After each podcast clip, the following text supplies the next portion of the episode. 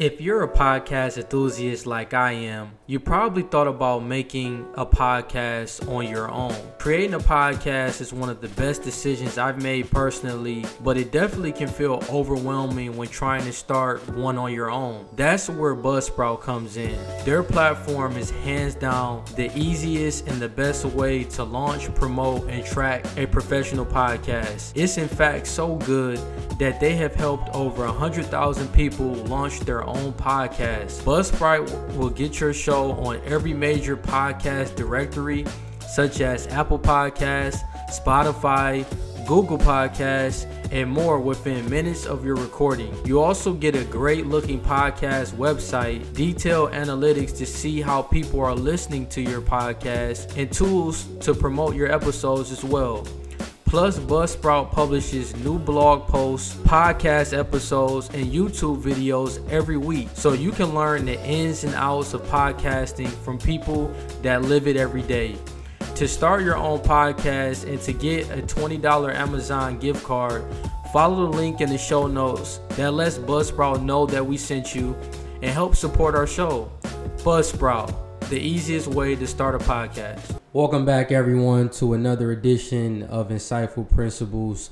Uh, in today's content, I want to talk about some risk management techniques that you can look at, some indicators uh, when you're investing, um, as well as going through some momentum indicators uh, that can allow you to look at the trends within the market and kind of be able to predict or uh, be able to get a better understanding of how the movement of stocks, what plays a role from a technical analysis standpoint, and how you can be able to read the market in a way to get a better understanding of managing risk and capital. Because when it comes to investing, you want to make sure that you are managing your risk, you're preserving your capital, and kind of like what Warren Buffett would say, the first rule to investing is you don't want to lose money, and the second rule is to remember rule number one. So I definitely think Uh, managing risk in the market, especially in the type of climate that we're in now, is vitally important.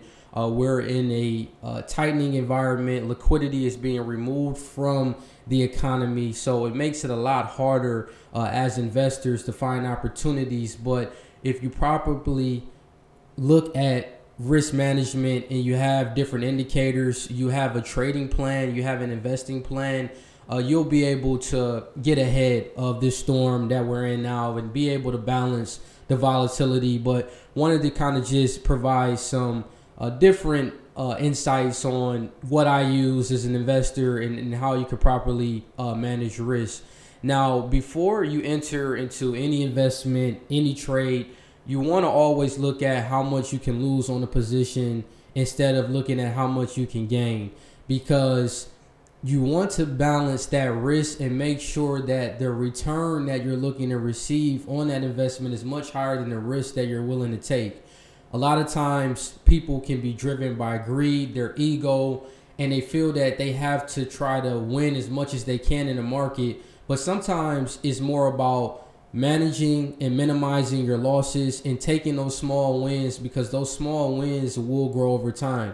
So the first technique that you want to identify is your risk to reward ratio. Uh, this is mostly used by investors or traders that are managing the risk of loss and their capital.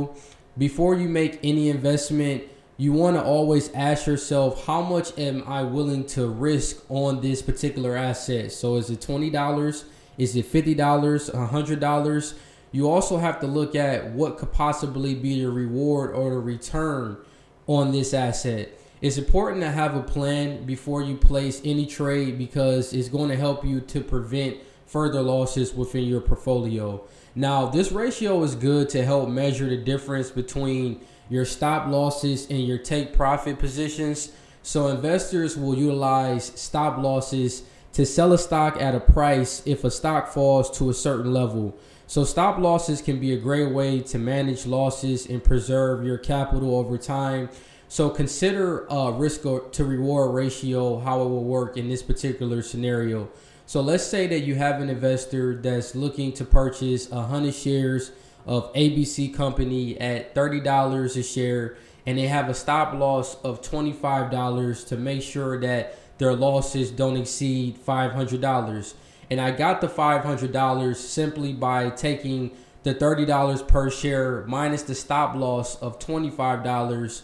That gets you to five dollars per share. So uh, you're looking at about five hundred dollars that you wouldn't want to exceed uh, on this particular position.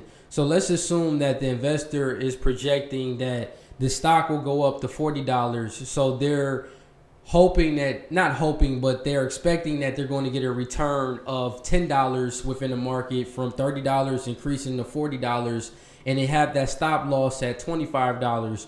So this person is willing to risk five dollars per share to make an expected ten dollars return. So their risk to reward ratio would be uh, one to two. And all that means is you're risking one dollar to make two dollars. So they're risking a dollar in order to double their investment. So they are expecting that the stock is going to go up from thirty dollars to forty dollars. So they have ten dollars um, that they're expecting to get a return from. And then they have that stop loss at twenty-five dollars to keep their minimum losses at five hundred dollars.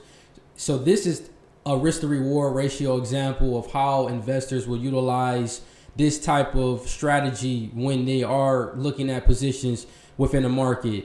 And you can definitely modify your stop losses and your risk to reward uh, ratios. But I think in this example, you want to always risk a lower amount in comparison to what you're expecting to get a return from. So you never want to have a risk to reward ratio where you're risking uh, ten dollars in order to make five dollars. You want it to be inverse where you're risking five dollars to make ten. That way you have a an, a balanced reward, risk to reward ratio that can help be able to modify and minimize your losses within the market. And keep in mind, if you do make changes, your probabilities can change. So you always want to invest in opportunities where you have a higher probability of that stock or that crypto uh, going to a particular price that you have done your technical analysis on. So another technique that you also can look at is called the R S I, uh, the Relative Strength Index. And this is a momentum indicator used in technical analysis. And Uh, what technical analysis is really how investors will read charts when evaluating a company to invest in. So the indicator uh, helps measure overbought or oversold areas with a stock. Uh, when you're looking at the R S I, you're trying to decide if this company has been overvalued or is it undervalued. So this indicator can help with buy or sell signals when you're placing a position. So an R S I reading of seventy or above would signal an overbought position. If it's thirty or lower, this indicates an oversold position. And when the R S I crosses over thirty, this is known as a bullish signal. And if it crosses over seventy, it's an bearish signal. So what that means is, is that if the R S I values are seventy or higher, this indicates that the security is overbought or overvalued. And this may lead to a price reversal or pullback. An R S I reading of thirty or below indicates an oversold or undervalued condition. Now, overbought refers to when a security trades at a price level that is above its intrinsic value, which is simply the price it's trading at compared to what it's actually worth. So typically a value investor will look at investing at a company that's oversold, but their intrinsic value is much higher. So they want to buy a great company at a fair price. This is typically uh, how Warren Buffett really started his strategy uh, as an investor, really looking at finding companies that had great balance sheets, that had great cash flow, and that were worth much more than what it was priced in at the market. And I think that as an investor, that's how you want to look for opportunities. You do want to find companies that are more in the oversold areas that are undervalued, but their intrinsic value shows that their price of the stock could potentially go much higher over time. So that's how you want to kind of be able to balance your risk in the portfolio. And then just to put this into context, I did want to go over a chart of the R S I for Ally Financial. uh, pulled up a chart here. And for those listening on the podcast, um, I kind of go through these numbers here. Uh, but for Ally, uh, their R S I right now is somewhere around thirty-three. So right now it's getting pretty close to its oversold area.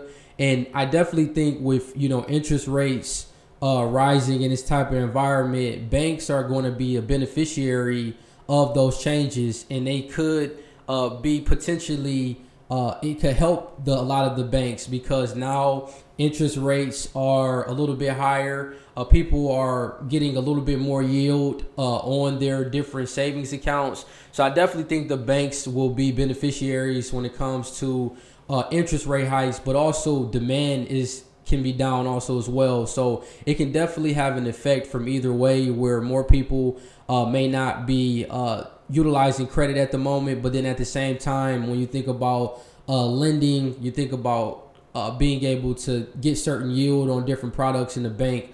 Uh, banks definitely can be a, a subsidiary of these interest rate hikes. But Ally is very close to its oversold levels right now. And then when I looked at more of the support and resistance, Uh, right now for Ally long term, they're looking at their, a support level of twenty-seven dollars and four cents, and the resistance level is at thirty-three dollars and seven cents. So when you are doing technical analysis, when you're looking at R S I and you're looking at uh, how the stock is at an overbought or oversold area, uh, typically when you're looking at a resistance level, this can signify that it's getting more to an overbought level, and that it could potentially have a price re- reversal and the stock can pull back. Whereas at a support level, those are often great entry points, because this is really like the uh, the floor price of the stock. Most likely won't go any lower than that. Definitely if it does break support, then that does potentially mean that uh, it could continue to keep going down. But if it gets to a support level, most likely what happens is that also signals that there can possibly be a price reversal of the stock going up. So I definitely think when you're looking at R S I, you do want to look at support and resistance. And I think Ally Financial right now, uh, the way that it's being priced in, it is showing that it's more of an undervalued uh, company. And when you look at just the success of Ally, uh, they do have their hands in a lot of different things. When you think about just mortgage lending, credit cards, auto loans, Uh, any type of debt, they do have their hands in a lot of these different areas. So um, definitely Ally, you know, looking at their numbers here and looking at the technicals, uh, definitely is uh, a great company to uh, do some of your own research on. And keep in mind, uh, I'm not providing uh, any financial advice. Any stock that I discuss here throughout the show uh, is more for educational and informational purposes only.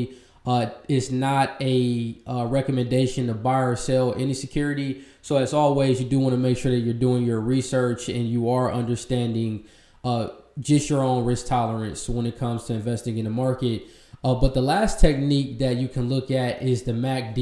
Uh, now, this is also another momentum indicator that you can use with technical analysis, and it's really allowing an investor to be able to identify buy and sell signals, as well as monitoring the risk on the investment. So uh, this is another momentum indicator that shows the relationship between two moving averages of a security price. And with the M A C D, the moving averages that it tends to look at is uh, a twenty-six day moving average, and then it also looks at a twelve day moving average, and it's kind of making a comparison on if the stock has momentum of trending upward or downward. Uh, so it's definitely a great indicator to uh, look at what are the price patterns with a particular stock and what's the momentum of it, the likelihood of it going up or down. Uh, now, the M A C D, it also helps identify just uh, the trends of a particular stock and getting a better understanding of what direction it, it may go in. Uh, so R S I, what that measures is more price changes in relation to overbought or oversold areas. So these two indicators are definitely different in their own capacity, but they both can be used when you are being able to look at just the price pattern of stocks, and also looking at if it's at an overvalued position or undervalued uh, position. So I definitely uh, wanted to go through some M A C D examples uh, here on the chart. And with the M A C D, if it does cross above zero, uh, this typically means that it's bullish. And if it crosses below zero, uh, it's bearish. So uh, one great example to, to kind of think about is for M A C D. Um, I'm looking at Ally here as well, and the M A C D for Ally right now, it is under zero. So right now that could signify that we're uh, in more selling pressure. And even when I kind of look here at the chart, um, it does show that Ally right now, it is uh, somewhat on a downward trend. Uh, there has been some selling pressure. Uh, when I look back at the beginning of September, Uh, we were somewhere around thirty-four dollars a share, and now it's more at twenty-seven dollars a share. Uh, now, the market, as I'm saying this right now, uh, on September twenty-eighth, twenty twenty-two, uh, does show that Ally uh, right now is somewhere uh, reaching close to uh, twenty dollars, twenty-nine dollars. So it's been pretty fluctuating up and down. Uh, but I definitely think when you kind of look at the R S I, you look at the support and the resistance, uh, it is getting closer to its support levels.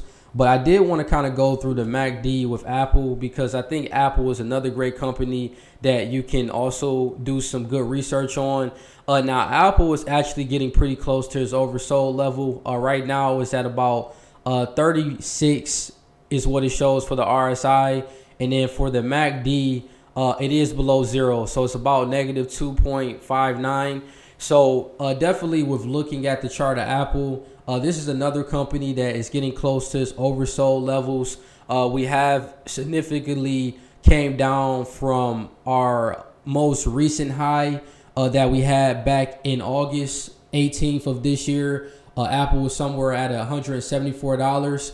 Uh, so you're talking about almost thirty dollars that has been knocked off uh, just by looking at Uh, just Apple and what is done from a price pattern uh, perspective. But I definitely think with looking at the R S I and the M A C D, uh, this also could present potential opportunities uh, to look at getting more in at a support level, and then kind of doing your technical analysis of knowing if you want to either, you know, trade it uh, from just a, you know, day trading perspective, or wanting to hold it more long term. Uh, that's how I am as an investor. You know, I like days where uh, similar to what I'm seeing with the price of Apple being down today, uh, looking at ways of how I can be able to place positions at lower points and allowing the stock uh, to have that reversal when it goes up over over time. So that wraps it up for this video. Uh, just wanted to come on here, talk about some different Uh, risk management ideas when you think about investing, and also looking at some momentum indicators. I definitely think looking at your stop losses, making sure that you're placing those as an investor to manage risk in your portfolio, looking at moving averages uh, to get a better idea of just the patterns of what the stock is going to do and what it has done over time. I think looking at the R S I, the relative strength index, to look at those overbought and oversold areas, as well as looking at support and resistance, and looking at the M A C D, uh, which can also provide some insight on uh, what is the uh, pattern of the trend of the stock. Is it an upward trend? Is it a downward trend? Are we in more of a ranging market? Is it choppy? Uh, a lot of these different aspects is what you do want to look at as an investor. And I thank you all so much for listening to this episode. Uh, continue to rate, leave a review, share with your friends. Uh, you can also listen to the visuals of this on my YouTube channel. I will also kind of show the charts as I went through those various different examples. So definitely if you're wanting to see it from a visual standpoint, uh, head to my YouTube. If you type in Insightful Principles, you'll be able to follow me on there. And I thank you all so much for listening, and take care.